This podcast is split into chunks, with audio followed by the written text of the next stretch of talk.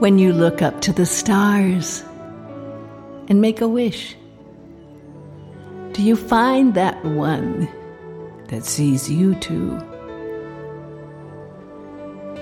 Across the distance of the universe comes that energy. And then, for a moment, the star stares back at you. Through the bridge of light, we can sense that magic that's alive. For in the energy of the infinite, there is no limitation of time.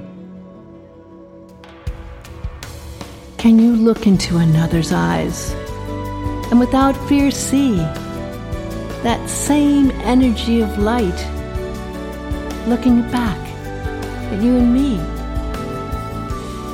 Can you look into God's eyes and let God see you too?